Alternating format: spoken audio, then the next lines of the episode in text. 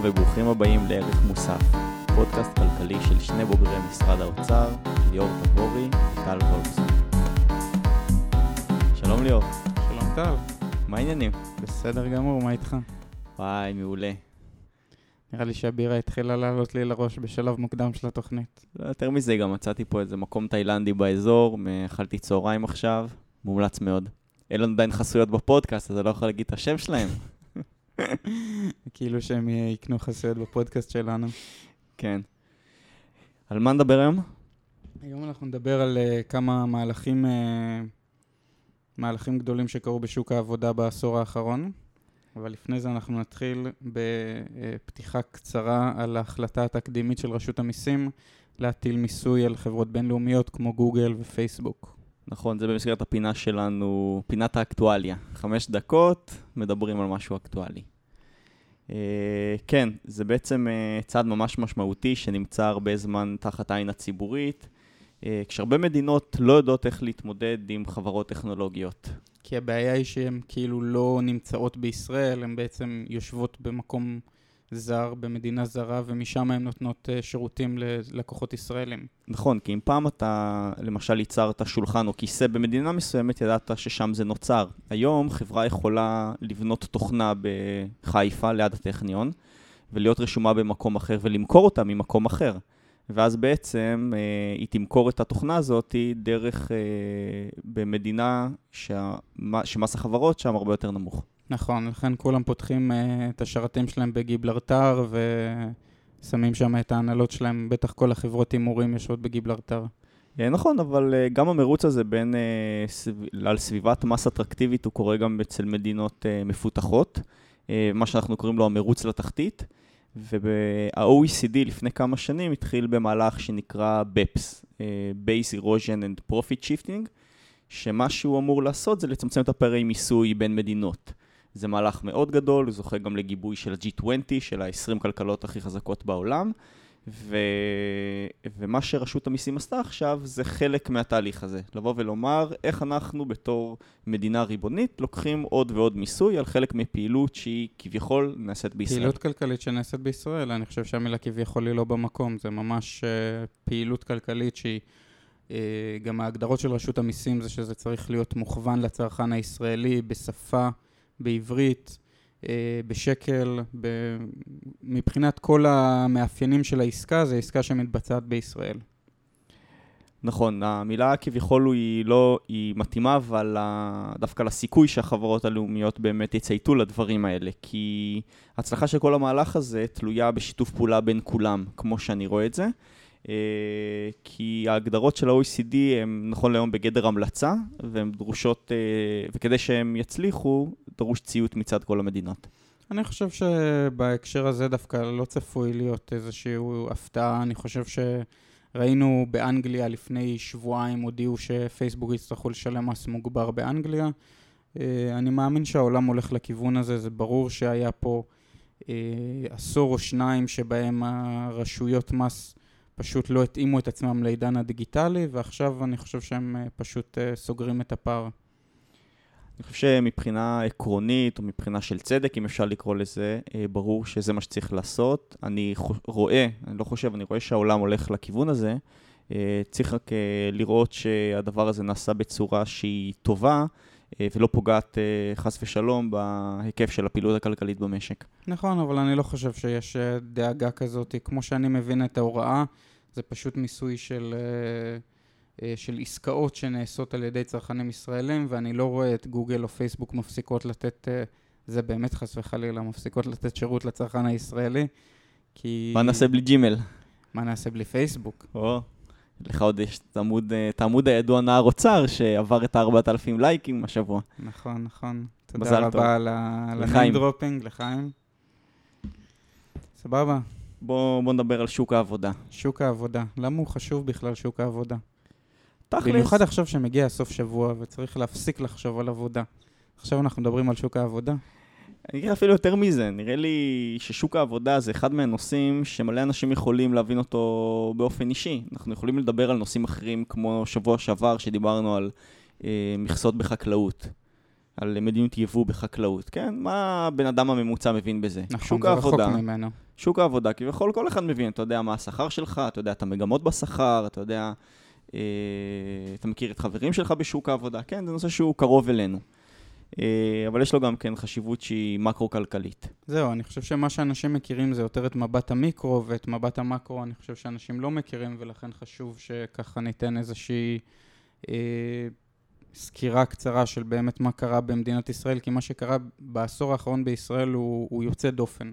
רגע, אבל אולי לפני זה נדבר על למה זה חשוב. חשיבות, נכון. כי כשאנחנו היינו בממשלה, שוק העבודה הוא כלי מאוד מאוד מרכזי. כי בסופו של דבר, איך ששוק העבודה בנוי ואיך ששוק העבודה מתפקד, משפיע ישירות על רמת החיים של האזרחים. חד וחלק. ברור, מה שאנחנו מייצרים זה מה שאנחנו יכולים לחיות ממנו. כל התוצר לנפש, הפריון, השכר נקבע על ידי שוק העבודה. וחוץ מזה, גם יש שוויון שבישראל הוא מאוד מאוד גבוה, הוא מושפע ישירות משוק העבודה. נכון, ונשאלת השאלה האם הפתרון לאי-השוויון, זו שאלה שדנו בה כבר בינינו, לא בפודקאסט, אבל האם הפתרון לאי-השוויון נמצא בשוק העבודה או על ידי קצבאות? נכון. זו שאלה מאוד גדולה שגם יהיה שווה להתייחס אליה. נכון, וצריך להגיד אבל שבוא נאמר בעשור האחרון ממשלת ישראל החליטה די בעקביות שהדרך לטפל לצמצם את אי השוויון היא על ידי התמקדות בשוק העבודה. נכון. נכון, אבל זה בגלל שהממשלה בעשור האחרון מחזיקה בדעה כלכלית ימנית יחסית. נכון מאוד. טוב, אז בואו תספר לנו מה קרה בשוק העבודה. אז מה שקרה בשוק העבודה בעשור האחרון הוא די דרמטי. יש פה גרף שהלוואי שיכולנו להראות לכם. אולי נעלה אותו לאתר שלנו איכשהו, שבו שיעור האבטלה יורד מ-2006 עד 2016, או 2015 יותר נכון לומר, מ-9% ל-4.5%. זו ירידה מאוד מאוד מאוד דרמטית. שזה פסיכי, זאת אומרת, גם תיאורטית אי אפשר לרדת משיעורים כאלה, כי אף פעם לא יכול להיות מצב שיש 0% אבטלה, תמיד אנשים הם מחליפים עבודה, תמיד אנשים הם באיזשהו תהליך דינמי בשוק שלא כולם עובדים. נכון, זה נקרא אבטלה טבעית, ולרוב אומרים שהאבטלה הטבעית היא 5%, כלומר לא אמור להיות מצב שבו האבטלה היא מתחת ל5%. אנחנו רואים שהגענו למצב כזה, אנחנו כנראה ממש נמצאים בתחתית. תוסיף, שזה תחתית טובה. כן, תחתית מעולה. ותוסיף גם את העובדה שבהרבה ממדינות אירופה, האבטלה עלתה בצורה דרמטית. נכון. בעיקר מאז המשבר העולמי של 2007-2008, אנחנו רואים אבטלה מאוד מאוד גבוהה. גם בארצות הברית, שכבר הספיקה לרדת, ובעיקר באירופה עדיין האבטלה היא מעל 10%. נכון, ואפילו אצל צעירים זה הרבה יותר. נכון. בצעירים, אני עכשיו טיילתי במרכז אמריקה, פגשתי כל מיני חבר'ה צעירים. מי שגר ביוון, בספרד, בפורטוגל, זה מקומות של-50% לפעמים מהצעירים אין עבודה. נכון, בספרד 50% מהצעירים שיוצאים בעצם כל הצעירים שיוצאים מהאוניברסיטה, חצי מוצאים עבודה, חצי לא מוצאים עבודה, זה משהו בלתי נתפס מבחינתנו. למזלנו זה לא המצב שאנחנו נמצאים בו, ונשאלת השאלה למה הם נמצאים במצב הזה, ויותר חשוב למה אנחנו לא. אפשר לומר אבל שאולי שיעורי האבטלה ירדו כי פחות אנשים מחפשים. נכון. מה אתה אומר על זה? זה בעצם מה שקרה בארצות הברית. בשנים האחרונות אנחנו רואים שאחד הסיבות לירידה באבטלה זה שאנשים יצאו משוק העבודה. האמת שבארץ הסיפור, לא רק שזה לא הסיפור, הסיפור הוא הפוך לחלוטין. אנחנו רואים עלייה במה שנקרא שיעור ההשתתפות בכוח העבודה. זאת אומרת, מתוך האנשים הבוגרים, כמה הם בכלל בשוק העבודה? כמה מנסים להיות, כן. נכון. כמה עובדים או שמחפשים עבודה. בישראל יש כמה עובדים? בישראל יש קצת יותר מ3.5 מיליון עובדים. 3.6 מיליון, משהו כזה. אוקיי. ואז, ובעצם בעשור האחרון, מספר העובדים, או השיעור שלהם מכל האוכלוסייה הבוגרת, עלה בצורה מאוד משמעותית. נכון. לפני עשור בערך 68.5% מהאוכלוסייה הבוגרת בישראל השתייכה לשוק העבודה. אנחנו מדברים על 76% היום שמשתייכים לשוק העבודה, זה עלייה של כמעט 10%. כן, רק לסבר את האוזן, אנחנו לא רוצים לחפור יותר מדי במספרים, אבל כשממשלת ישראל לפני קרוב לעשור ניסתה להעלות את שיעור ההשתתפות בשוק העבודה, הם כיוונו לבערך 2 או 3 נקודות אחוז, ובעצם שוק העבודה עלה בכמעט 10 נקודות אחוז. אז השינוי כאן הוא באמת באמת גבוה. כן, קשה. באמת אני לא מוצא את המילים כדי להבהיר עד כמה השינוי שהיה פה הוא דרמטי. באמת ישראל משנת 2003 עוברת תהליך מאוד מאוד מאוד קיצוני, מאוד חיובי כמובן, אבל מאוד קיצוני בכמה שהוא חזק.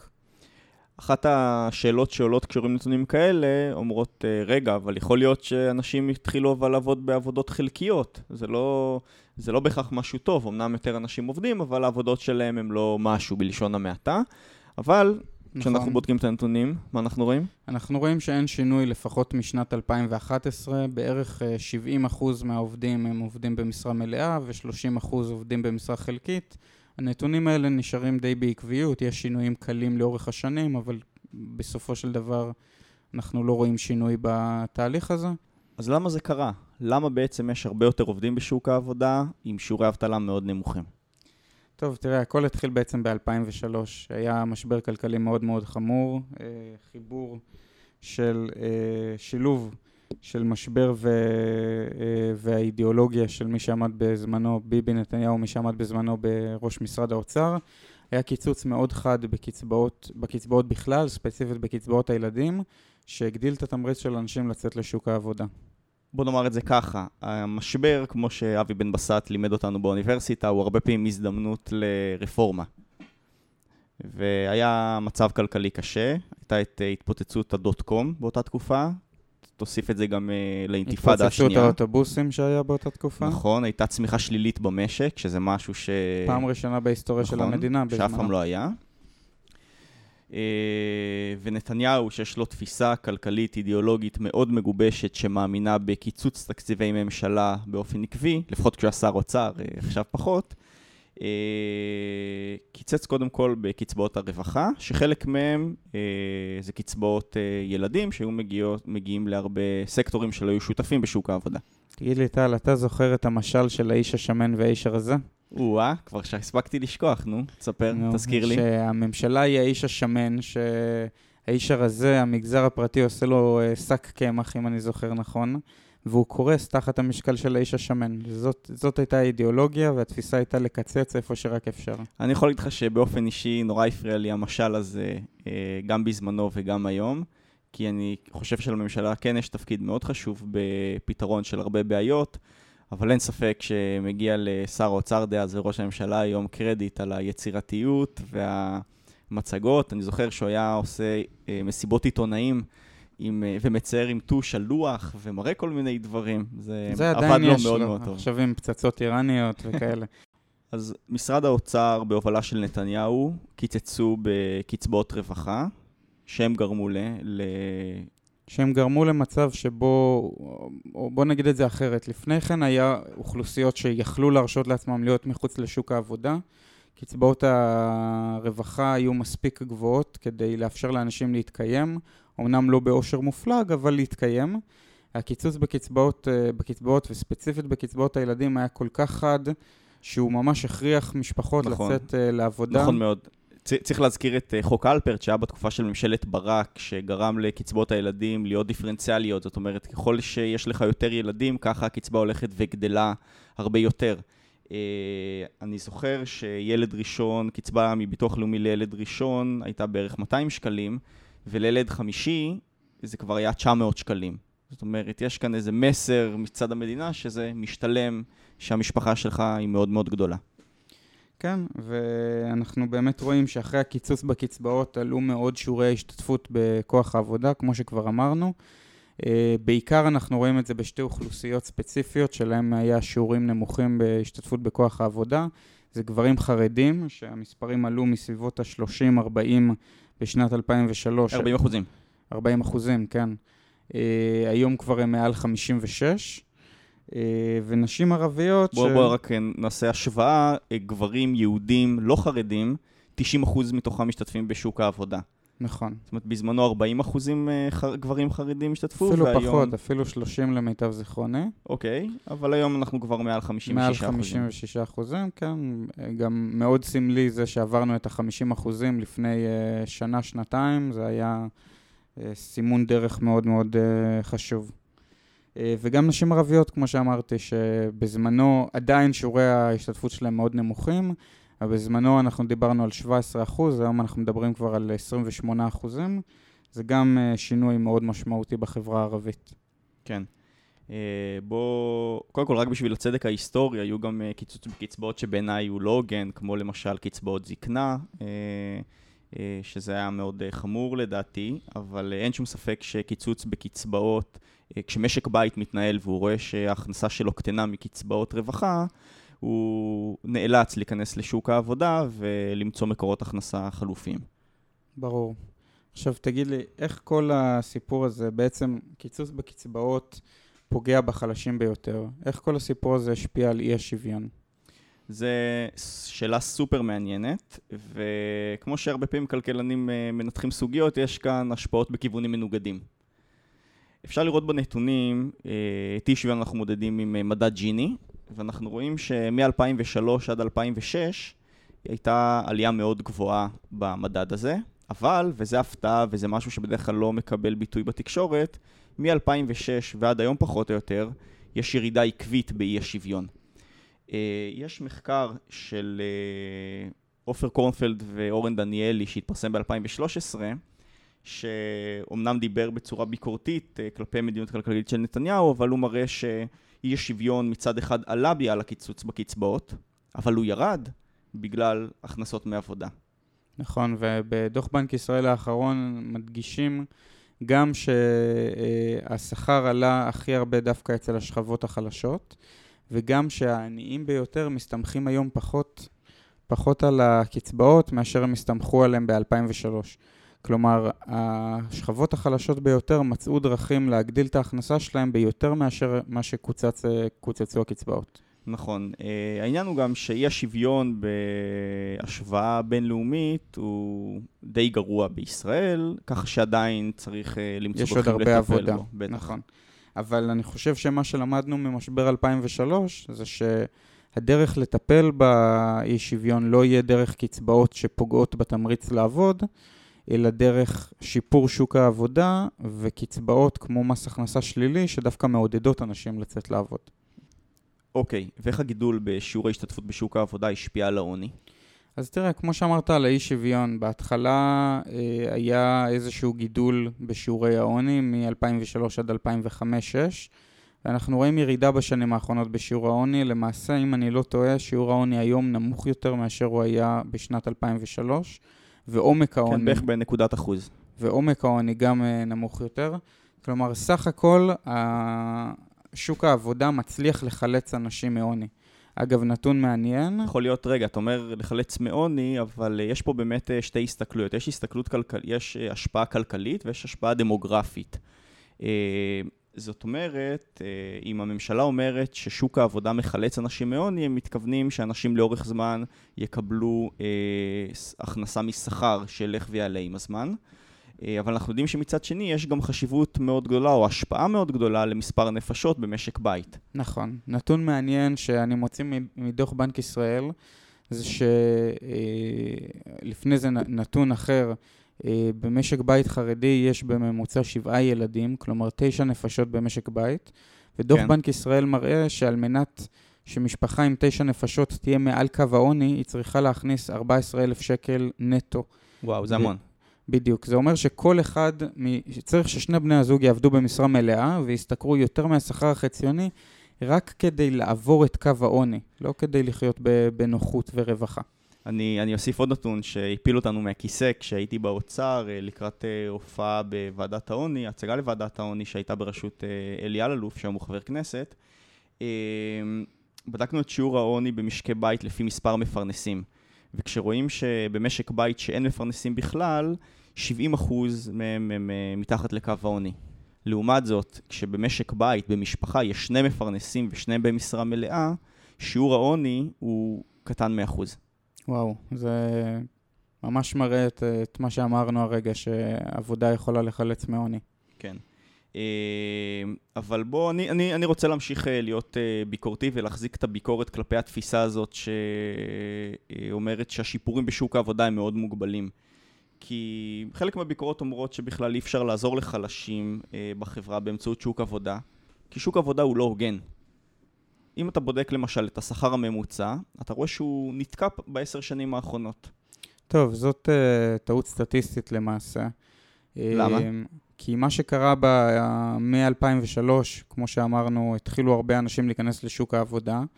האנשים שנכנסו לשוק העבודה, חלקם בפעם הראשונה, אין להם את הניסיון ואין להם את ההשכלה המתאימה כדי להסתכר שכר גבוה בשוק העבודה, ולכן השכר שלהם היה נמוך ברובם, השיגו שכר נמוך מהשכר הממוצע. זאת אומרת, זה לא בהכרח דבר רע.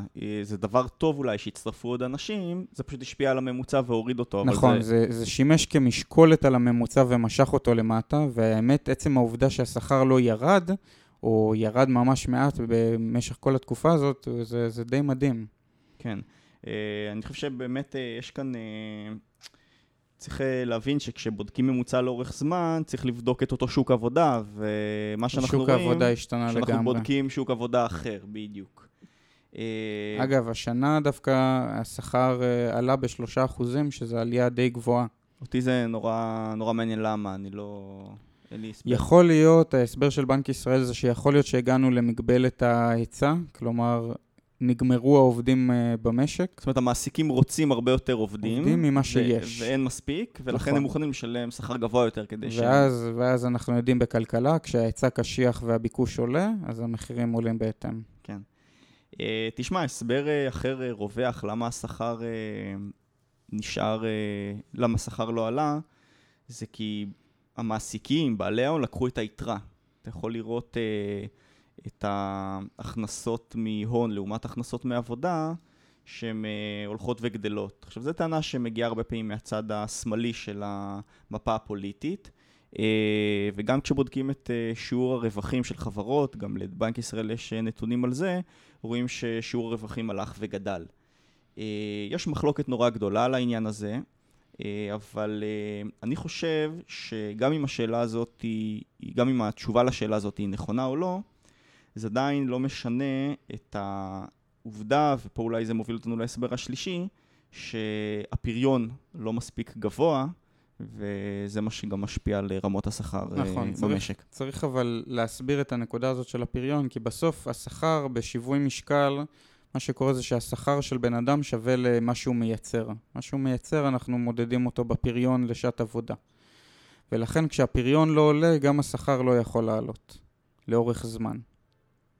כן, בוא ניתן דוגמה פשוטה כדי שנבין מה זה פריון. נניח שיש שני מפעלים, אחד ליד השני, מפעל טקסטיל ומפעל ייצור צ'יפים של אינטל. ברור ששעה של עובד במפעל טקסטיל שווה הרבה פחות משעת עבודה של עובד שעובד במפעל של אינטל. הפריון בישראל לשעת עבודה, לשנת 2013, הוא $37 לשעה. זאת אומרת, לוקחים את כל התוצרת בישראל, מחלקים את זה בסך המספר שעות העבודה, כלומר $37 לשעה. לעומת זאת, במדינות ה-OECD זה $50. הפריון לשעת עבודה בישראל היא נמוכה ב25%. ומן הסתם זה גם משפיע על גובה השכר. נכון, האמת שבדיוק משרד האוצר הקים את ועדת הפריון בראשות מנכ"ל האוצר, שי בבד, שמנסה לבדוק איך אפשר להעלות את הפריון בארץ, ואולי אנחנו יכולים לתת להם המלצות. נכון, בוא נעשה רק פאוזה קטנה, ונבין שעכשיו אנחנו בחלק ב' של הדיון.